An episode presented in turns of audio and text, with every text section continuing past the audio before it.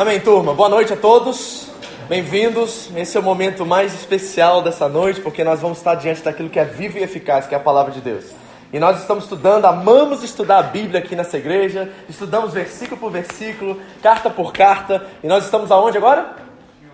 No Evangelho de João. Então abra comigo lá, Evangelho de João. É o quarto livro do Novo Testamento. Nós vamos no capítulo 2, estamos nessa parte da história aqui. E nós estamos estudando esse evangelho. Capítulo 2, versículos 13 ao 25 hoje à noite, ok? Como nós estamos estudando a carta, o evangelho todo, nós paramos semana passada no versículo 12 e hoje nós vamos estudar até o 25, do 13 ao 25. Assim que você achar, você pode ficar de pé, nós vamos ler juntos. Você vai ler na sua versão, do jeito que está na sua Bíblia. Não se preocupe com quem está do seu lado, ok? É, o importante é você ler aí, concentrar no que você está lendo e deixar o Espírito Santo falar com você já através dessa leitura. Capítulo 2, versículo 13 ao 25. Todos acharam? Vamos lá, vou contar até 3, você vai ler na sua versão e nós vamos fazer assim, amém? Assim diz a palavra de Deus. 3, 2, 1. Estando próxima a Páscoa dos judeus, Jesus subiu para Jerusalém. É uma passagem muito interessante, não é? E uma das coisas interessantes que eu acho que nós precisamos lembrar é que o apóstolo João, particularmente, ele não tem como propósito é, decorrer ou fazer de ordem cronológica os eventos de Jesus aqui na Terra. Diferente dos outros autores, dos outros biógrafos, os evangélicos sinópticos, como Mateus, Marcos e Lucas, por exemplo, essa passagem ela se encontra no final dos evangelhos, dos outros evangelhos. Mas João não tem compromisso com a ordem cronológica. Ele quer nos apresentar seu melhor amigo. Ele quer apresentar o, nosso, o seu melhor amigo. E esse seu melhor amigo é o Filho de Deus, é o Cristo sobrenatural. É o Cristo da história também, mas ele é o Cristo sobrenatural. Ele é o Filho de, ele é o filho de Deus, é o Deus encarnado que desce. Esse é o compromisso de João conosco. Ele quer nos apresentar seu melhor amigo.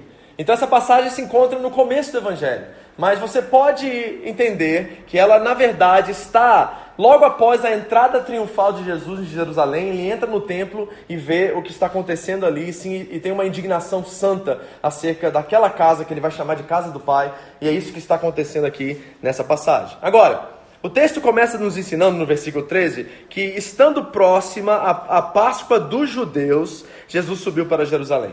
Era de costume dos judeus eles fazerem essas peregrinações para Jerusalém e celebrar as festas. Se você for ler no livro do Êxodo, por exemplo, Deus estabeleceu de forma perpétua que essas festas, como a Páscoa, é, Pentecostes, Pães Asmos e a Primícia, são festas que deveriam ser celebradas perpetualmente pelos judeus. E Jesus, sendo um bom judeu, ele celebra essas festas.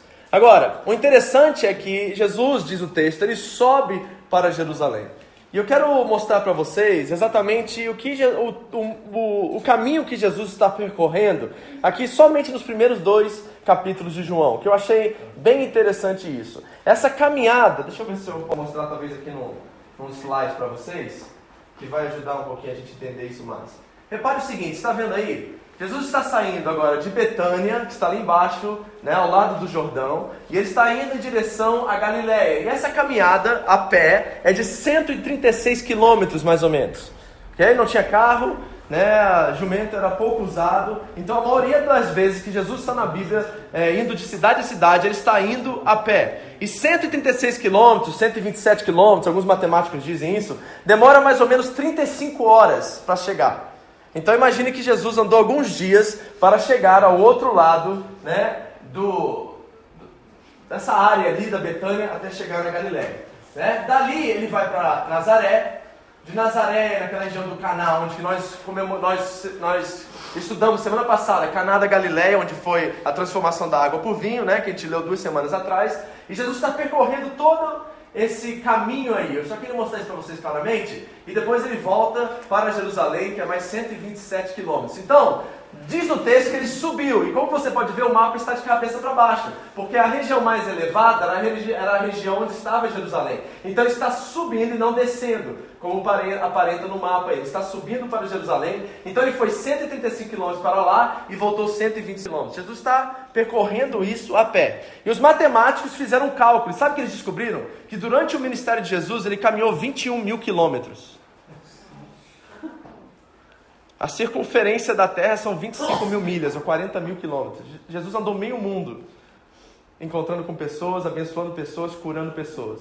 Agora, para deixar você um pouco incomodado, a gente tem dificuldade de viajar 15 quilômetros para ir para a igreja. E de como? De carro. De carro.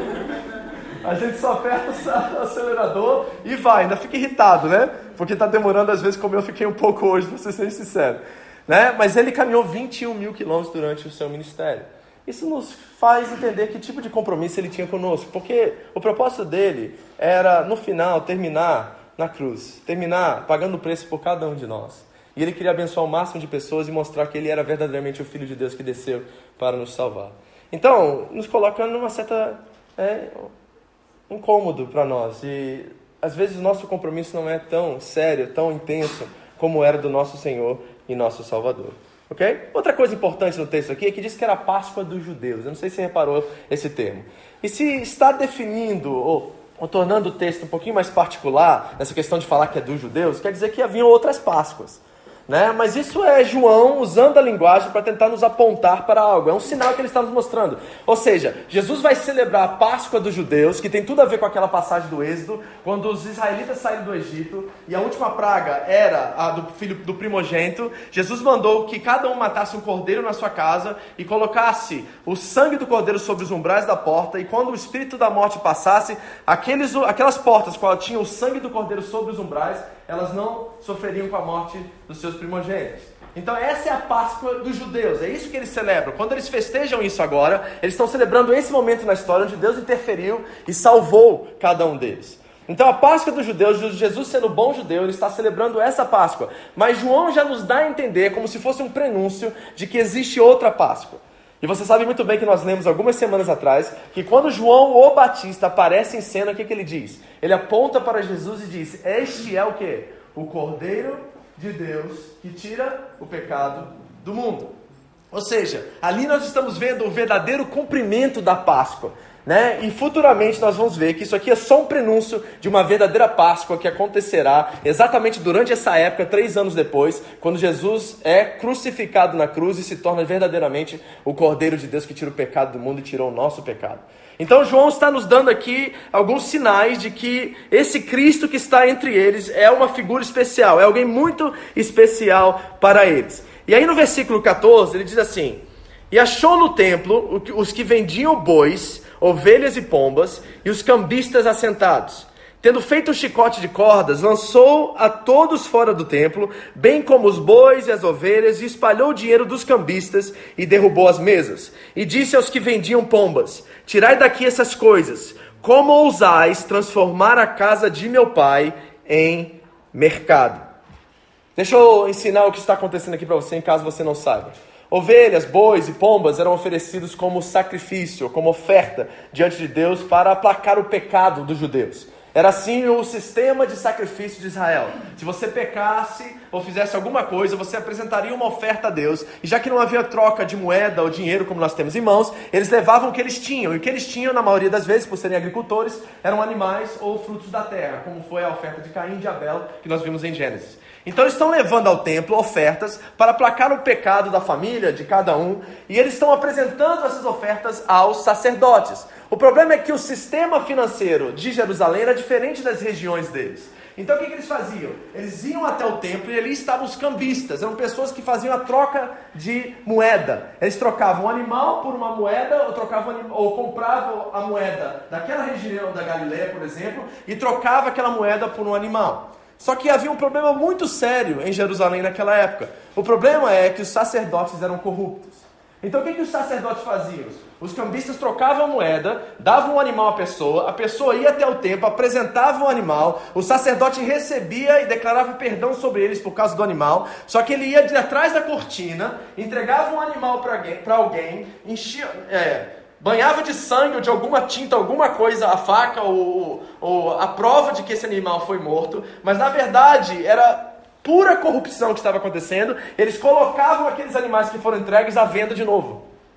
É isso que está acontecendo exatamente nesse momento. Há uma grande corrupção. Você que assiste Fantástico, Jornal Nacional, sabe muito bem do que eu estou falando, né? Sobre corrupção, sobre esse tipo de esquema. E é isso que está acontecendo. E aí, quando Jesus chega até o que ele vai chamar não de templo, mas de casa do meu pai, ele fica indignado. Jesus tem uma indignação santa, uma coisa assim é, absurda dentro dele, que ele precisa fazer alguma coisa com isso. Sabe por quê, queridos? Que é muito importante nós entendermos. Que para um judeu, o templo era o lugar de conexão, o lugar onde céu e terra se misturavam. O único lugar onde eles poderiam experimentar e tentar de alguma forma encontrar com Deus era no templo, era a identidade social, espiritual e de vida de todo judeu daquela época. O judeu não tinha Deus na sua casa como nós temos o Espírito Santo habitando em nós que nós podemos conversar hoje. Não, o que eles tinham era o templo. E quando eles queriam encontrar com Deus, eles tinham que ir diante do templo, se apresentar para um mediador, que era o sacerdote, e ter uma experiência muito é, superficial com Deus, recebendo perdão, mas não tendo relacionamento com Ele. O templo era um lugar de ligação entre céu e terra. E era muito importante isso para os judeus. E muito importante também para Jesus, porque ele ainda não havia morrido e entregado a nós o Consolador, o Espírito Santo.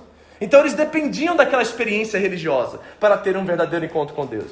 E o que está acontecendo no templo é terrível, mas isso que Jesus vai fazer agora, ele vai entrar no templo e vai varrer o templo e vai olhar para aquele povo usando a casa de Deus como mercado, como comércio, e ele fica altamente indignado. Só que o que está acontecendo aqui é que Jesus está varrendo o templo, podemos usar essa linguagem. Ele está limpando toda a sujeira, toda a negociação, todo o comércio que existe naquela casa. Só que isso não é algo que simplesmente nós lemos na história de Jesus, é algo que foi profetizado muitos anos atrás.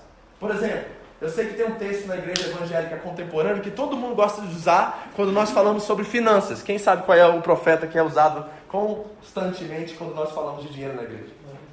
Malaquias. Lembra do Malaquias? Seu amiguinho?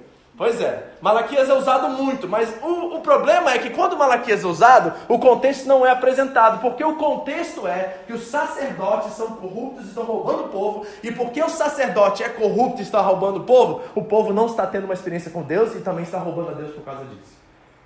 E isso que vai acontecer agora, que você acabou de ler nessa história, foi profetizado por Malaquias 400, 500, 600 anos atrás, e eu quero mostrar isso para você.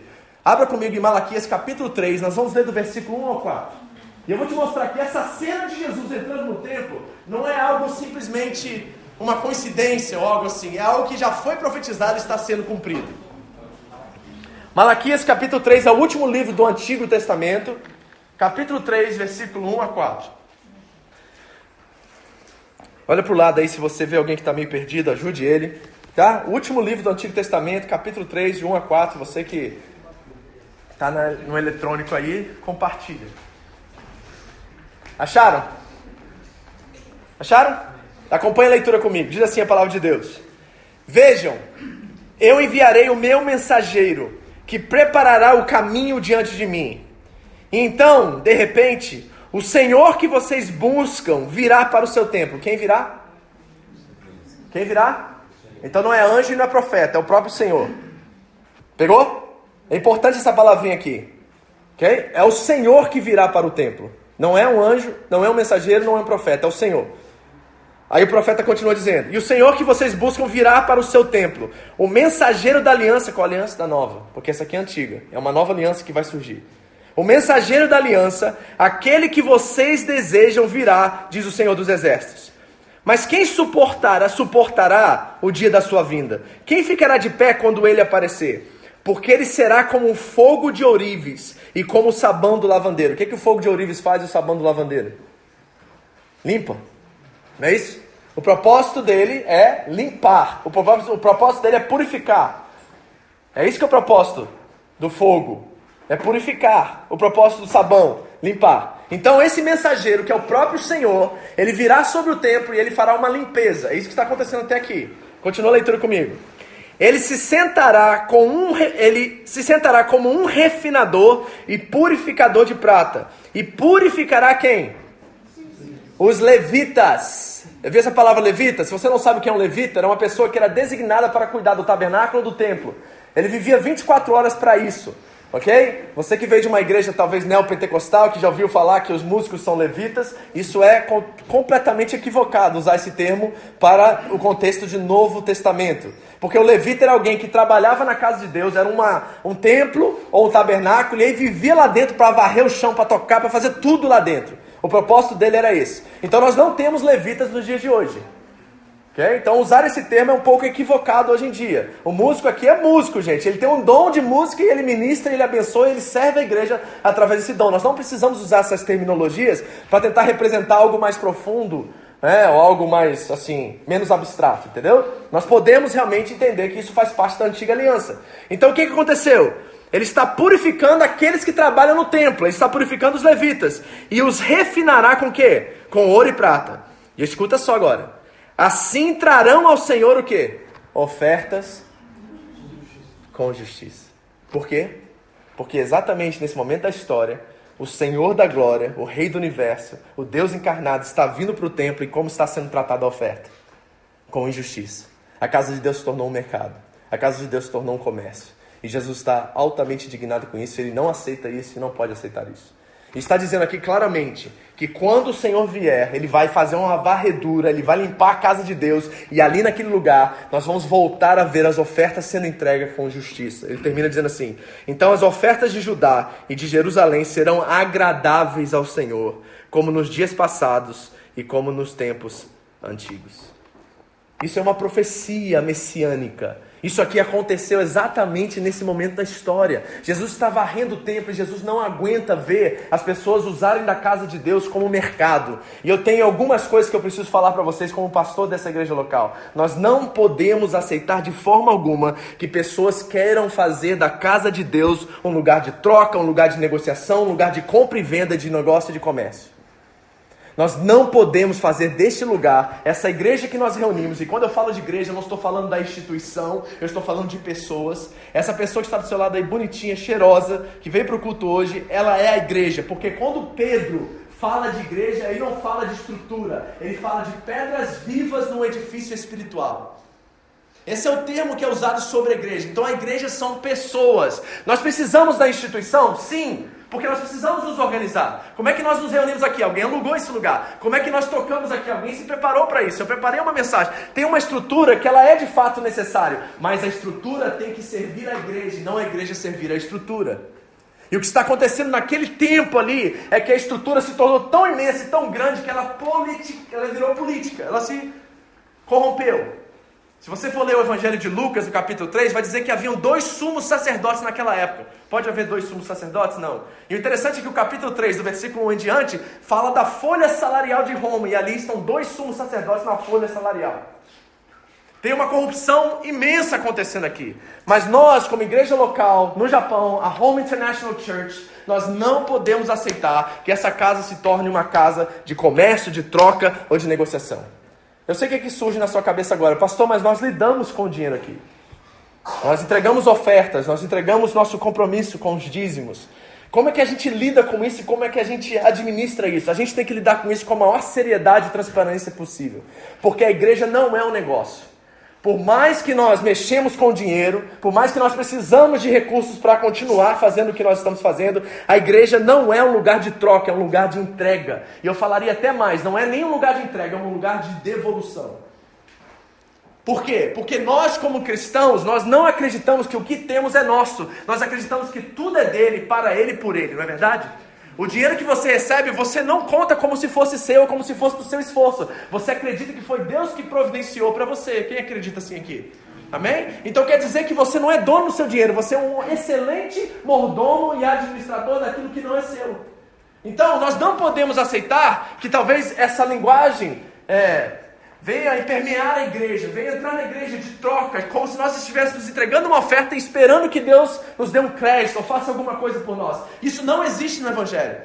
Tá? Se você já foi uma igreja que promoveu esse tipo de diálogo com a vida financeira, eles estão errados. Está equivocado. A Bíblia não fala de troca, fala que Deus é dono de tudo e nós somos seus filhos e nós temos herança dele e nós cuidamos dessa herança fazendo tudo para a glória dele. Então não é um lugar de negócio a igreja, é um lugar nem de entrega, é um lugar de devolução, não é um lugar de troca. Outra coisa, a igreja também não é uma ONG. Certo? O apóstolo Tiago, por exemplo, ele vai dizer assim, ó, que a verdadeira religião, a religião pura e imaculada, é uma religião que cuida do órfão, que cuida da viúva das suas necessidades e não se corrompe com o mundo. Essa é a verdadeira religião. Então, mesmo que nós temos uma proposta e uma prerrogativa de cuidar de pessoas necessitadas, cuidar dos órfãos, cuidar de mães solteiras, nós temos várias mães solteiras aqui que nós abençoamos e cuidamos mensalmente. Nós cuidamos da Índia, cuidamos do Uruguai, nós temos missões que nós ofertamos e nós temos pessoas que vêm até a igreja e são necessitadas e precisam de ajuda. Mas a igreja não é um lugar, é uma ONG que a gente oferece e dá tudo para todo mundo. Não. Nós temos que ser responsáveis. Sabe por quê? Porque o dinheiro que você entrega aqui foi, foi colocado aqui por você com muito suor. Você deu muitas horas na sua fábrica para colocar aqui. E nós não podemos deixar que qualquer pessoa, porque está passando por uma circunstância que foi por causa de péssimas decisões na vida, e decisões realmente irresponsáveis, que chegam aqui e a gente vai e des... coloca, transborda sobre eles finanças, cuida deles, faz tudo por eles, e aí vai tudo bem e vai volta no seu caminho. A igreja não é ONG. Nós fazemos isso com responsabilidade. Então saiba, quando nós pedimos cesta básica aqui, nós estamos precisando até esse mês, nós vemos como é que está a situação daquela família, nós vemos por que eles estão naquele lugar, por que isso está acontecendo. Sabe por quê? A Bíblia diz assim: ó, aquele que sabe o bem que deve fazer e não faz, peca. Ouviu isso? Aquele que sabe o bem que deve fazer e não faz, peca. Então pensa comigo. Vamos dizer que uma família vem pedir a gente alguma coisa e o, a pessoa, o marido, o chefe da casa, ele é viciado em cigarro e bebida. Aí você vem, a igreja, né, quer ser abençoadora, quer ser uma igreja é, libertária nessa área, quer abençoar, a gente vai e coloca 20 mil na mão dele. O que, que ele vai fazer com esse dinheiro? Ele vai comprar cigarro e vai comprar bebida. E vai fazer mais prejuízo à família dele do que benefício. E o que, que nós fazemos com isso? Nós estamos convivendo com essa forma de vida e esse pecado. Então nós temos que ser muito responsáveis. Nós temos que ver realmente quais são as verdadeiras situações. Nós nunca vamos negar comida aqui. Mas também nós não podemos dar dinheiro na mão de alguém que tem dificuldade de administrar, ou então vai usar isso de forma ruim e vai estragar e vai trazer prejuízo para sua casa. Vocês estão entendendo o que eu estou falando aqui? Então é uma área muito séria, não é, gente? E tem muito abuso hoje em dia com isso, não tem? Nós temos que ter muito cuidado, muita reverência, respeito. Porque, em primeiro lugar, quando nós recebemos aqui, eu sei que vocês deram muito duro para isso. E nós não podemos usar isso de qualquer forma. Nós temos que ter respeito, nós temos que ter seriedade, nós temos que ter reverência. É uma área que eu acredito ser uma área sagrada, que nós temos que ter transparência e saber o que nós estamos fazendo com isso.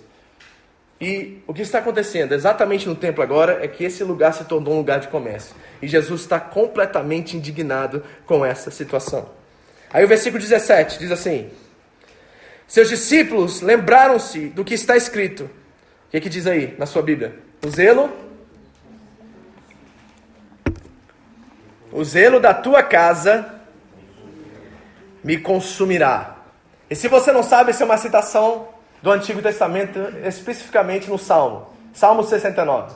E aí, o que João faz aqui é muito interessante, porque João não nos dá o salmo, ou o versículo 9 do salmo inteiro. Ele parte o salmo no meio, ele parte o versículo no meio. Ele nos dá a parte A do salmo. E eu acredito que João faz isso de propósito. Sabe por quê? Porque os seus leitores eram judeus. E a maioria dos judeus foram ensinados desde pequenininho a decorar a Bíblia. Eles sabiam os cinco primeiros livros da Bíblia, os Salmos e os Profetas. Qualquer judeu aprendia isso. Essa era a escola deles quando eles eram pequenos. Eles decorar e memorizar a Bíblia. E todos eles conheciam o Salmo 69. E se você não sabe o que é o Salmo 69, é conhecido como o Salmo do justo sofredor. Ok? E aí, o João deixa essa diquinha para a gente aqui, porque ele diz assim, ó, e os seus discípulos, né, diz assim, lembraram-se do que está escrito. Ele está deixando um deixa para a gente aqui, não só para nós hoje, mas para os judeus principalmente, que eram seus leitores daquela época. Agora, o que, esse salmo tem a ver com isso? Porque João está querendo que, como um tesouro, ou um mapa do tesouro, eles entram no Salmo 69 e descubram quem é aquele pelo qual João está falando aqui. Porque aquele pelo qual João está falando é o verdadeiro Senhor do templo. Ele não é alguém que vem limpar o templo, ele é o dono do templo.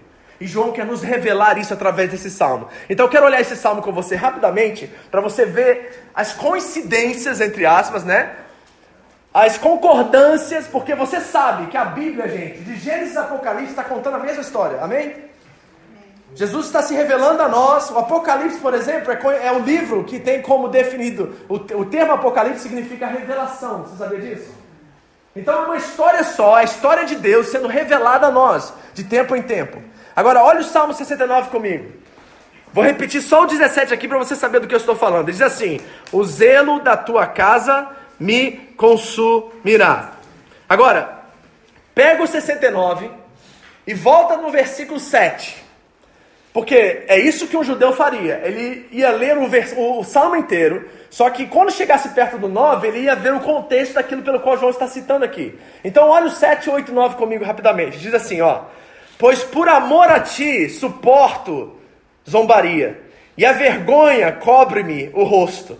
Sou um estrangeiro para os meus irmãos, um estranho até para os filhos da minha mãe. Opa, isso aqui está parecendo com alguém que a gente conhece, não está? Quem foi zombado na cruz? Quem foi rejeitado pelos seus irmãos? Certo?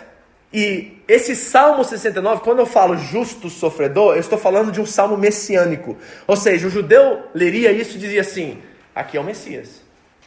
E aí João deixa essa dica aqui e nos leva para esse contexto. E o contexto está apontando para alguém que foi zombado e alguém que foi rejeitado pelos seus irmãos. Lembra o que João disse no capítulo 1? Ele veio para os seus, mas os seus não o receberam. Continua.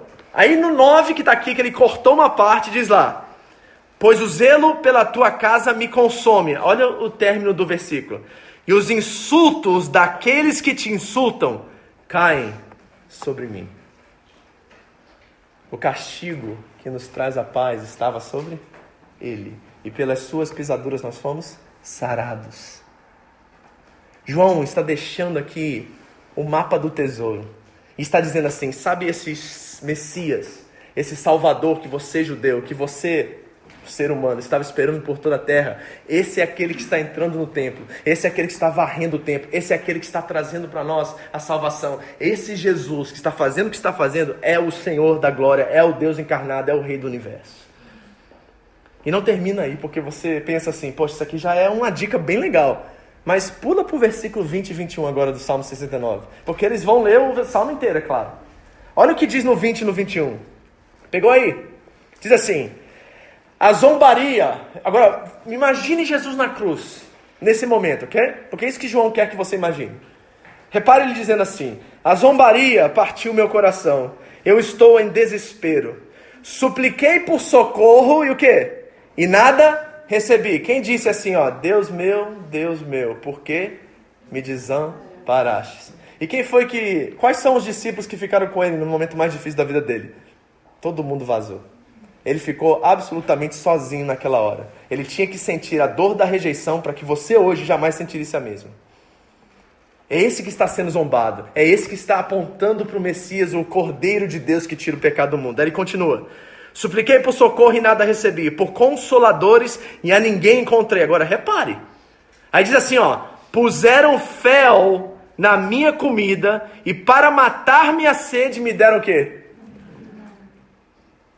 Quem foi que aconteceu isso? Lembra quando Jesus grita da cruz e é o João que vai dizer que ele disse: Tenho sede. O que, que deram a Jesus para beber? Vinagre. É um salmo messiânico. E João está deixando uma dica aqui para gente que esse que está entrando no templo para limpar o comércio, para fazer uma limpeza, para purificar coração, para transformar vidas, é o próprio Senhor do templo, não é um zelador do templo, não é um judeu piedoso, não é um profeta, é o próprio dono do templo que está descendo e está entrando na casa e não aceita que a sua igreja, o seu povo viva na base lógica do comércio. Nós não iremos fazer comércio com as coisas de Deus. As coisas de Deus são muito sérias e nós precisamos levar isso a sério. Nós precisamos viver em transparência. Nós precisamos ser um povo generoso, que dá voluntariamente, que não por obrigação, ou porque tem que dar, ou porque é isso, ou porque é aquilo. Nós fazemos isso porque nós vivemos em gratidão a Deus e nós sabemos que Ele já nos deu tudo que nós precisamos para viver nesse mundo de forma digna. Amém, igreja? Amém. Nós temos que entender isso, porque senão a gente vai viver sempre com uma certa suspeita. Não sei, você que nos visita aqui, talvez você vê aqui, lá vem a igreja evangélica, vai falar sobre dinheiro de novo. Eu sei. Eu te entendo, cara. Eu compreendo perfeitamente o seu coração, porque é isso que se fala hoje em dia. Infelizmente, a gente esqueceu de pegar isso aqui, estudar isso aqui, ler isso aqui, e se passar uma passagem como essa, estudar sobre finanças, a gente estuda, mas a gente não está focado nisso, porque isso pra gente é acessório. Dinheiro é acessório na vida do crente, não é foco, não é principal. Porque nós temos um pai que não desampara o justo, Nós temos um pai que é o dono do universo e cuida da gente, cuidou de você, não cuidou de você até hoje? Está faltando alguma coisa na sua casa? Você está no melhor país do mundo, está vivendo bem, qualidade, tem carro, tem ar-condicionado em carro, em casa. Você está na 20% de pessoas ricas no mundo. 80% do mundo ganha menos que um dólar por dia, gente. Você é rico. E Deus tem cuidado de você. E nós precisamos né, prezar por isso. Nós precisamos entender que Deus está cuidando da gente. Que Deus não precisa do seu dinheiro. Não, você acha que Deus precisa do seu dinheiro? Vamos falar a verdade aqui? Você acha? Ai, pastor, eu não sei, né? Se eu não der dinheiro à igreja, coitado da igreja, coitado da igreja nada. Deus vai continuar suprindo a igreja, porque a igreja ele é dono. Se você parar de dar hoje, meu irmão, Deus vai continuar suprindo essa casa, porque essa casa é dele, não é do Vitor, não é do pastor Marcelo, não é da Home Church. É de Deus, ele é o cabeça da igreja, de acordo com, com Efésios.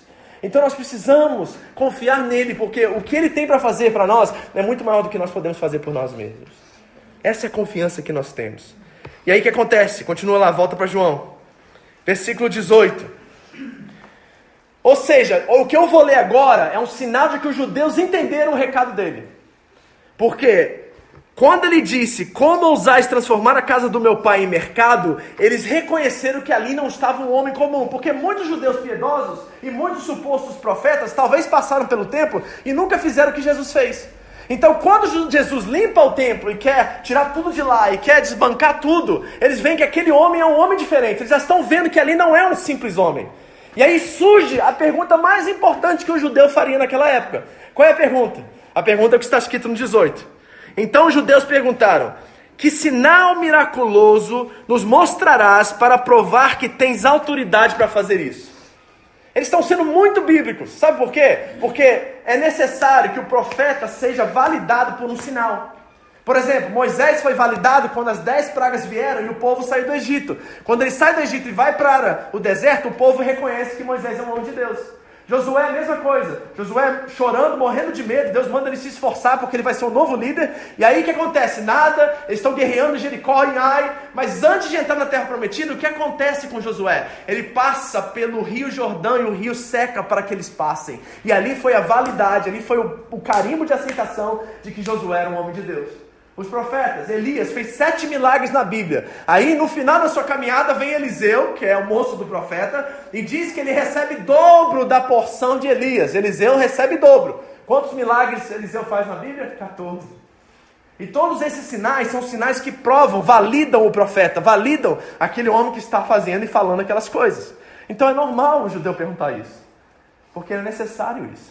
A pergunta é: qual o sinal que Jesus deu? E eu vou dizer para você que ele deu o maior de todos os sinais. Eu vou dizer para você que ele deu um sinal tão extraordinário, tão tremendo, que às vezes a gente lê uma passagem como essa e passa batido, completamente batido. Veja o que Jesus diz, versículo 19. Respondeu Jesus: Destruí esse templo, e em três dias o levantarei de novo. Aí o, o João vai dar um comentário para a gente, diz assim. Disseram os judeus: Em 46 anos foi edificado esse templo e tu levantarás em três dias? Aí João diz assim: Mas ele falava do templo do seu corpo. Presta atenção no que está acontecendo aqui. Qual é o sinal de Jesus? O sinal de Jesus se chama ressurreição. Ele está dizendo assim: Ó, eu, por minha autoridade, eu, pela minha força, eu que sou o Deus que criou todas as coisas, eu vou morrer mas no terceiro dia eu vou ressuscitar esse corpo que você vê aqui agora. Jesus está anunciando para eles o maior de todos os sinais. Gente, não tem cura de qualquer doença, não tem libertação de qualquer demônio, não tem nenhuma bênção que Deus possa te dar maior do que a ressurreição. O anúncio da ressurreição e a, o fato da ressurreição é o centro da nossa fé. Paulo vai dizer: se Cristo não ressuscitou entre os mortos, a nossa fé é em vão. Sem a ressurreição, vai para casa, meu irmão, porque não tem cristianismo, não tem vida com Deus, não tem nada. A ressurreição é o maior sinal de que Jesus é quem ele disse que foi. O templo, o, desculpa, o túmulo estava vazio. Ele apareceu para os discípulos e mais de 500 testemunhas ouviu. A ressurreição é o centro do Evangelho, é o centro do cristianismo. Sem ressurreição não há nada disso. E Jesus olha para eles e diz assim: Eu vou te dar um sinal que vocês estão esperando há muitos e muitos e muitos anos. Todos os judeus esperavam esse dia de uma ressurreição física e literal, e ele diz exatamente isso para eles: Eu vou ressuscitar no terceiro dia. A pergunta que fica para vocês é o seguinte: qual foi a resposta deles? Repare que tem uma lógica aqui muito maligna na resposta. Porque Jesus anuncia assim, preste atenção. Eu vou ressuscitar, ou seja, Jesus está anunciando ressurreição. Sabe o que os judeus perguntam? Eles perguntam sobre construção. Jesus anuncia ressurreição, eles perguntam sobre construção. Como é que você vai destruir esse templo que demorou 45 anos, 6 anos para ser construído por Herodes?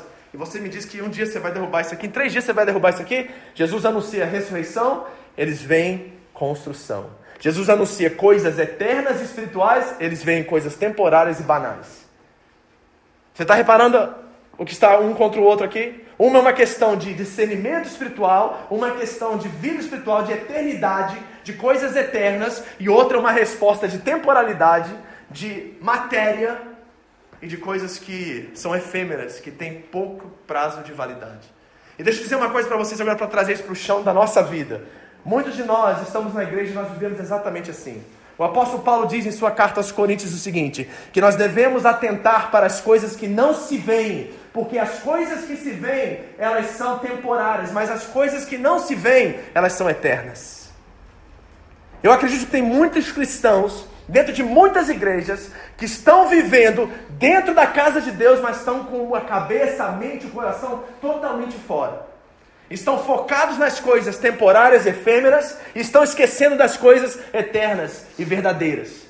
As coisas cósmicas da nossa fé. E a ressurreição é o ponto central. E se nós não temos a convicção de que, assim como o Espírito de Deus ressuscitou Jesus entre os mortos, e um dia também nos ressuscitará, nós não temos fé, nós não temos nada. É uma questão de você viver por aquilo que é temporal, que é efêmero, que tem prazo de validade, ou viver por aquilo que é eterno. Os judeus queriam construção, Jesus estava anunciando ressurreição. O que, que você quer?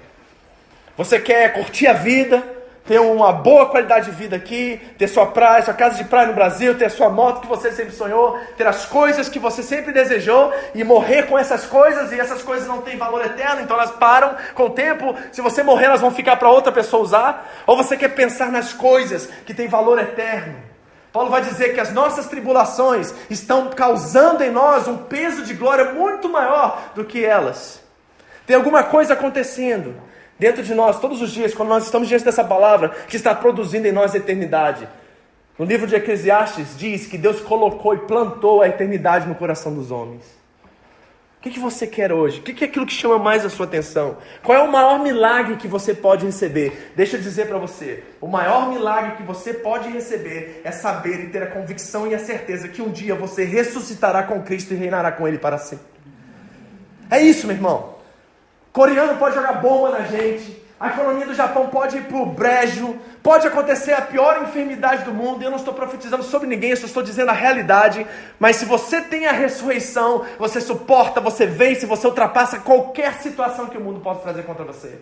Porque você tem a garantia. E nós não estamos sozinhos nessa garantia. A coisa mais linda é que o Espírito Santo é o penhor, é a garantia daquilo que ainda está por vir, mas que nós podemos experimentar aqui agora. Meu irmão, o Espírito de Deus habita em você. Você tem a garantia de que um dia você passará a eternidade na presença dele. E nós temos que transportar nossos sentimentos e pensamentos para entender a eternidade de Deus, viver como eternos aqui e parar de ficar focados nas coisas que têm prazo de validade e são temporárias.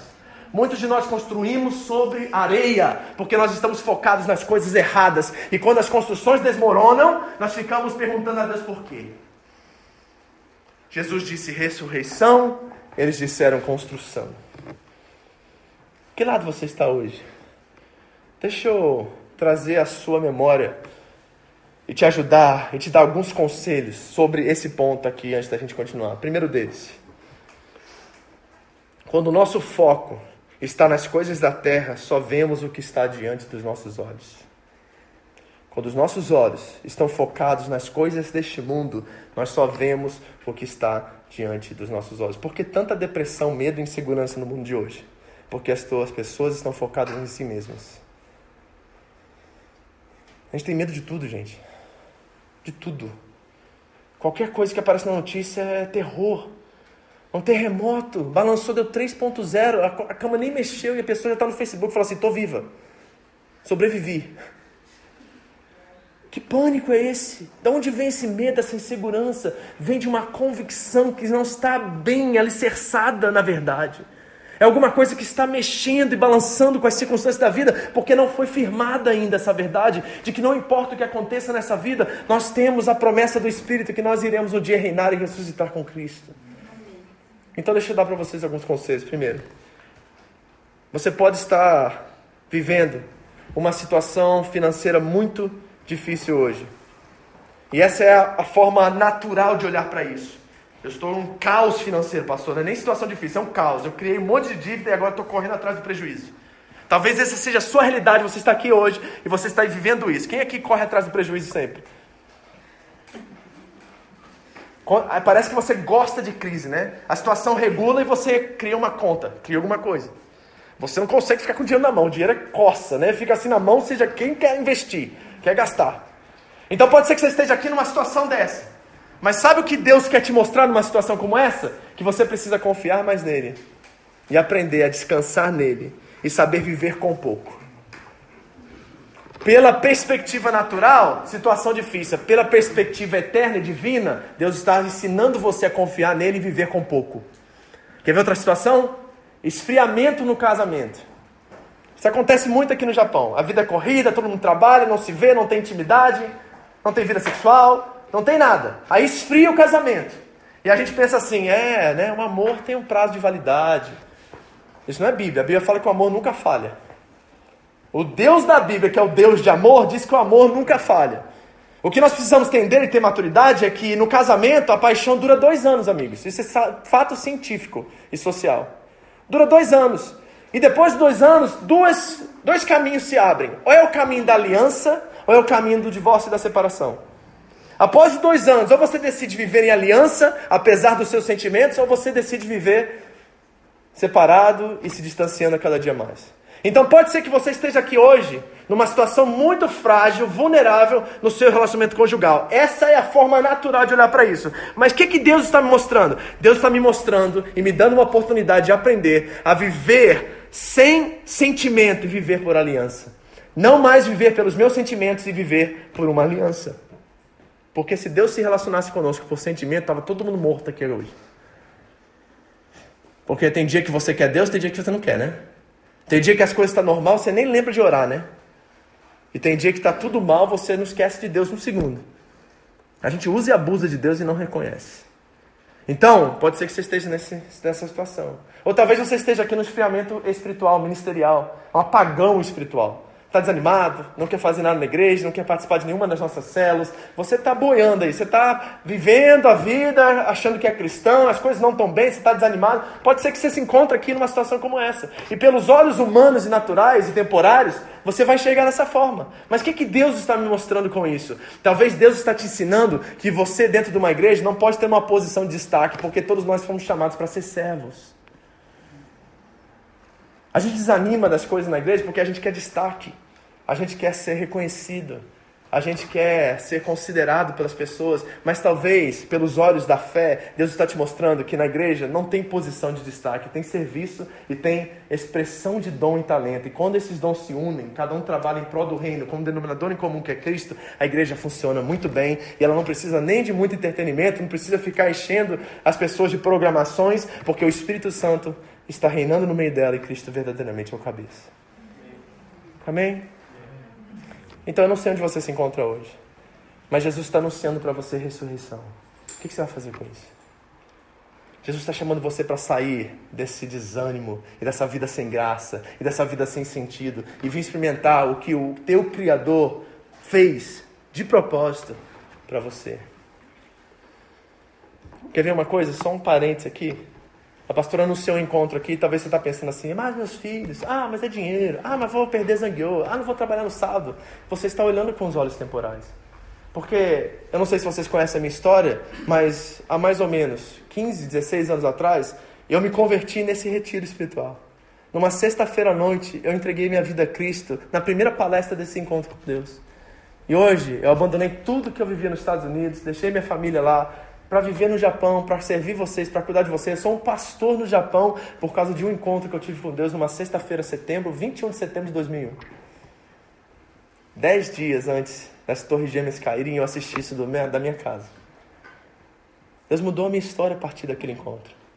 Então nós podemos estar olhando as coisas só pelo olho periférico, só pelo aquilo que está diante dos nossos olhos. Isso pode nos trazer muitos problemas. Continua. Versículo 22, vamos terminar. Quando Jesus ressurgiu dentre os mortos, os seus discípulos lembraram-se do que ele dissera. Então, creram na Escritura e nas palavras de Jesus. Só um ponto aqui, tá? Repare o que, que aconteceu. Os judeus não creram, né? Ele falou do sinal, ele falou de ressurreição e os judeus não creram. Mas tem algo mais interessante nessa história, sabe o que é? Que nem os discípulos creram.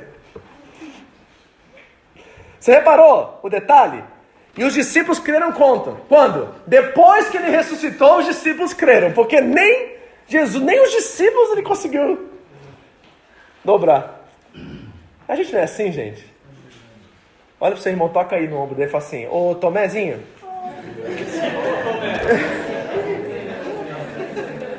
Quem é Tomé aqui? Cadê os Tomés? Cara de pau esses discípulos, né? Uma coisa é o judeu, gente. O cara não acredita, jamais um judeu acreditaria que um homem, que Deus poderia se tornar homem. Ele não acreditava que um homem poderia ser Deus. Como é que ele acreditaria se, que Deus se tornasse homem? Agora, os discípulos que estavam caminhando com ele, o Natanael estava livre, gente. O Natanael é um daqueles que Jesus viu sentado. Jesus, o onipresente Deus, se manifestou a ele. E o Natanael está dizendo que não creu também não. Ele só creu depois que Jesus ressuscitou. Eles lembraram disso depois que Jesus ressuscitou. É um bando de incrédulos, gente, né, gente? Vamos falar sério? A gente é muito incrédulo. 23. Estado ele em Jerusalém, durante a festa da Páscoa, muitos viram sinais miraculosos que fazia e creram no seu nome. Você reparou o progresso? Viram os milagres e aí creram no seu nome. Gente, que coisa feia isso, né? Olha o povinho interesseiro a gente é, né? Porque ele fez milagre, crê no nome dele.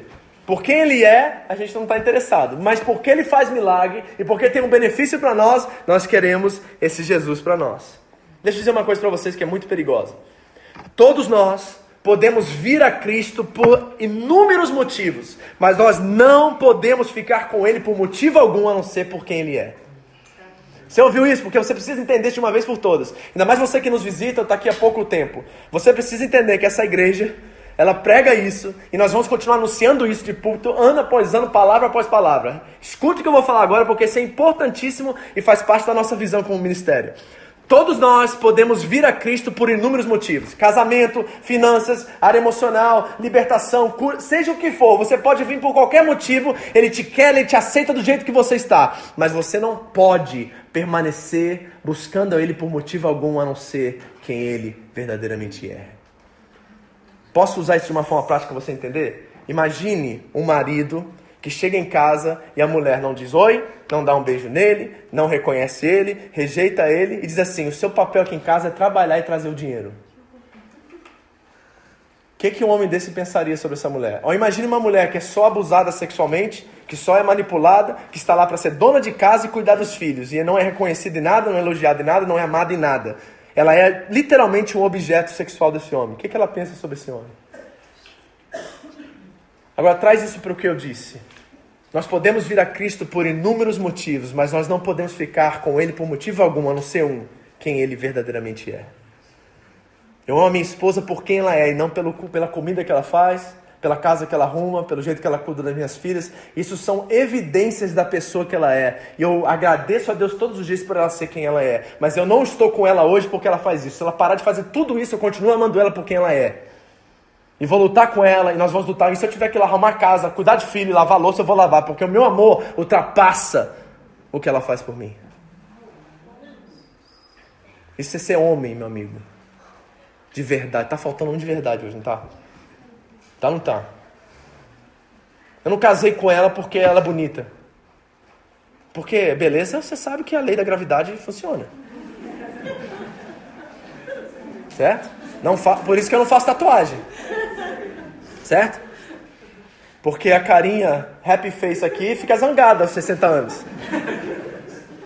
A lei da gravidade puxa tudo, você sabe. Tem que descer. Então, se você ficar com ela porque ela é bonita, meu amigo, 60 anos tem divórcio, porque não tá mais bonito como era antes. Cadê? Cheio de ruga, que é natural, né? Eu não gosto de plástica, gente. Essas coisas tá foda do capeta, negócio de plástica, tá? Não é comigo, não. Eu quero mulher natural, não quero mulher plástico. Certo? Brincadeira, tá? Mas você tá entendendo o que eu tô falando? Nós não podemos ficar com Cristo por nenhum motivo a não ser quem Ele é. Ele é nosso Pai. Ele é Deus de amor, de misericórdia, de graça. Ele é bom. Ele nos ama com amor eterno. Nos ama incondicionalmente. Quer ter relacionamento conosco. Nosso Deus não é um carrasco ou um ditador militar que está lá mandando raio de cima porque a gente peca. Nosso Deus nos acolhe, nos ama, morreu por nós. Nós não fizemos nada e Ele nos aceitou. Ele morreu por nós. Você não precisa fazer nada para ter relacionamento com Ele. Ele fez tudo por você. Esse é o Deus da Bíblia. Esse é o Deus do cristianismo. Esse é o Deus de Jesus. É esse Deus que nós servimos. É esse Deus que nós amamos. Então, uma hora a chave da carência tem que virar. Olha aí para o seu irmão, sei lá, fala assim, ó, meu irmão, uma hora a chave da carência e da necessidade tem que virar.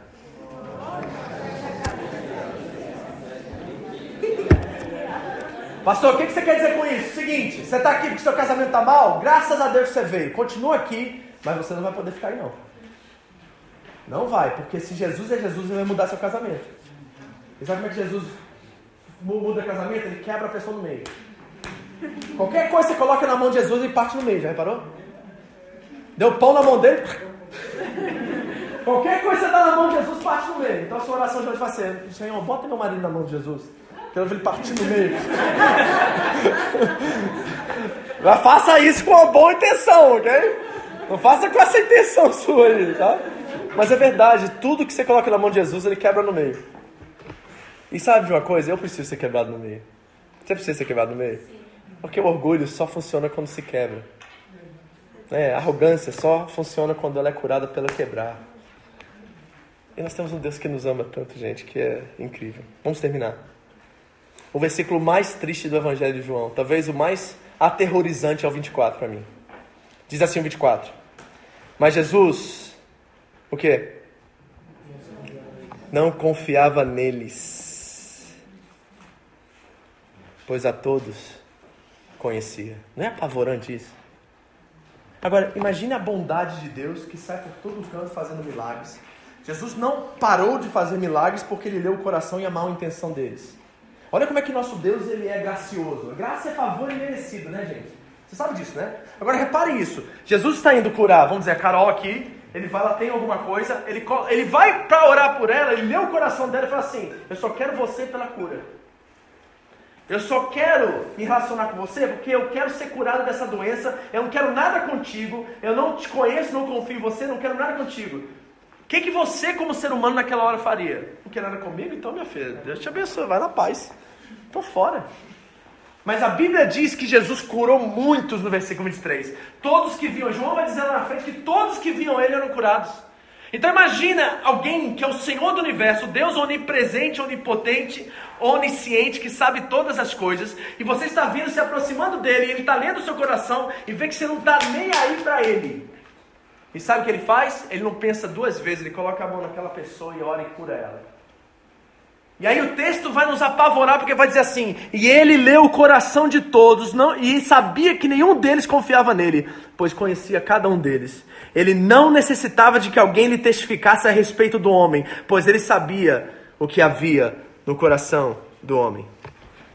João Calvino tem uma frase que eu achei muito interessante que eu li essa semana. Ele diz assim: Deus conhece as raízes das árvores, nós só podemos ver o fruto.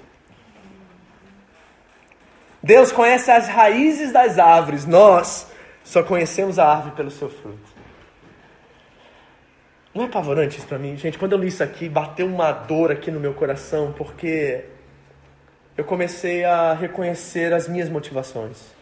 E eu comecei a fazer uma leitura histórica da minha vida com Deus e reparei que em muitos momentos eu só estava com Ele porque Ele tinha algo a me oferecer.